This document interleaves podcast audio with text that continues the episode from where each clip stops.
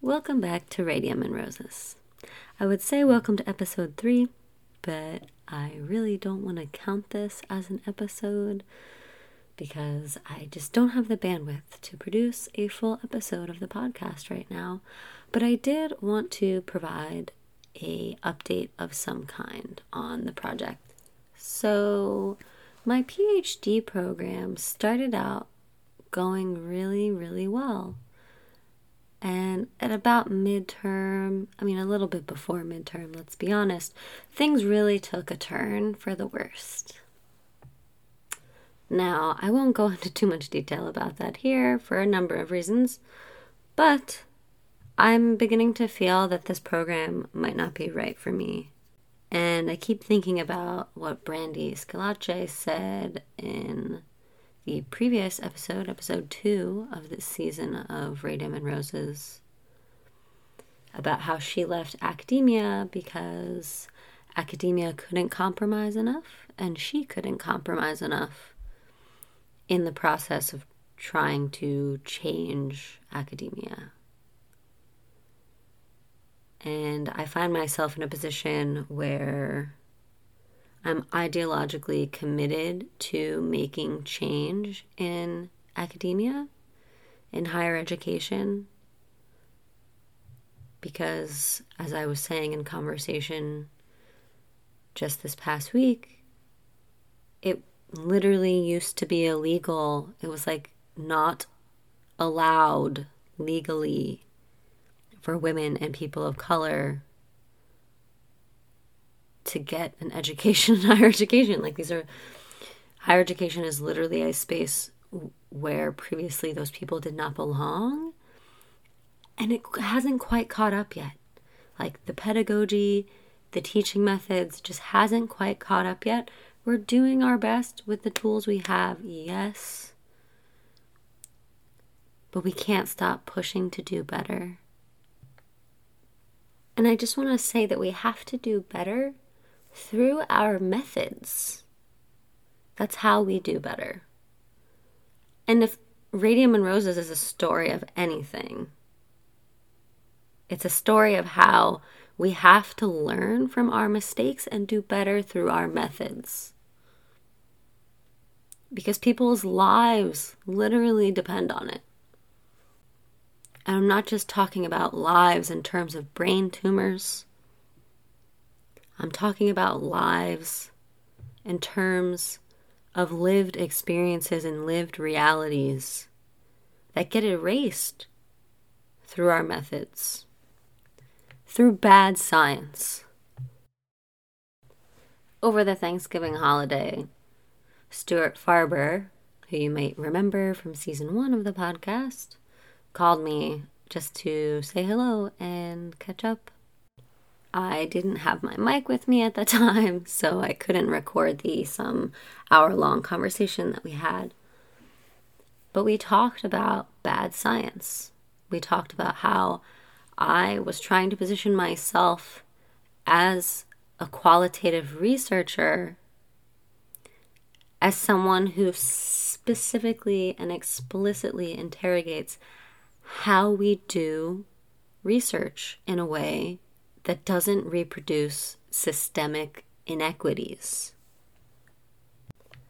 And honestly, the more time I spend in higher education, the more I feel like, unless you're explicitly interrogating how you participate in systems of power and oppression, you are probably participating in those systems in a way that reproduces inequity for other people. I'll try to say that again as succinctly as possible. If you're not being critical of how you participate in systems of power and oppression, you're probably reproducing systemic inequity or social injustice. Especially if you're doing research about lived realities of human beings.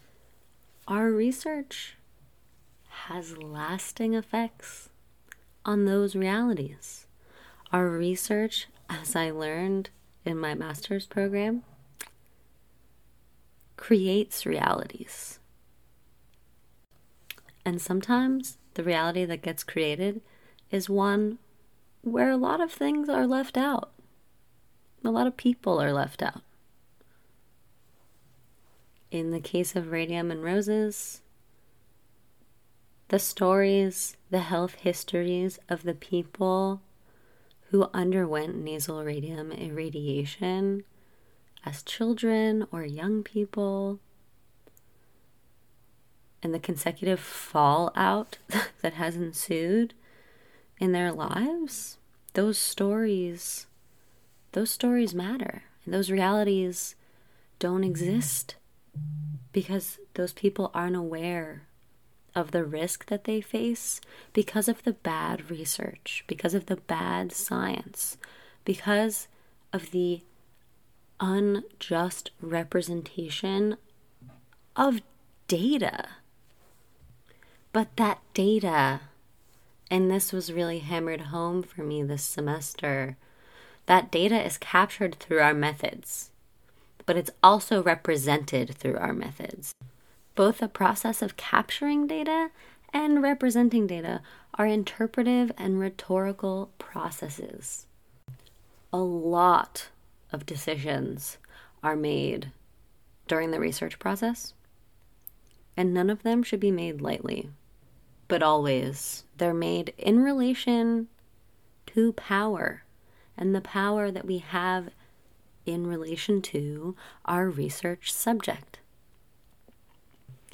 And again, if you're not being critical of those power dynamics, you're probably participating in them in a way that produces some type of inequity for the research subject. Now, I just want to say that this might sound to some people like an argument that everyone needs to hop on the social justice train. I've encountered some attitudes this semester um, along the lines of like, oh, well, my work doesn't really deal with oppression, and nor does it have to. My work doesn't deal with power, nor does it have to. And I want to say here that it kind of does. It kind of does have to. If you want to do work that doesn't reproduce social inequity for your research subjects, or even hypothetically, let's say in the case of teaching, for your students. I think about that a lot as a teacher myself. And I think about this a lot as I set out to maybe one day do research with victims of nasal radium irradiation therapy. So now the responsibility of building new realities for these victims in which their stories and their health histories are heard and validated, that responsibility falls on me.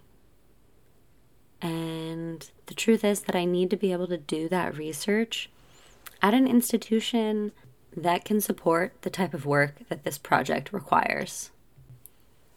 And that is work that is critical and it's frankly really, really hard work. And I'm really, really tired. And that's why there's not an episode three this month. But maybe there will be next month. So keep listening, please. Um, I promise I'll be back probably at the end of December with a new full length episode for season two of Radium and Roses.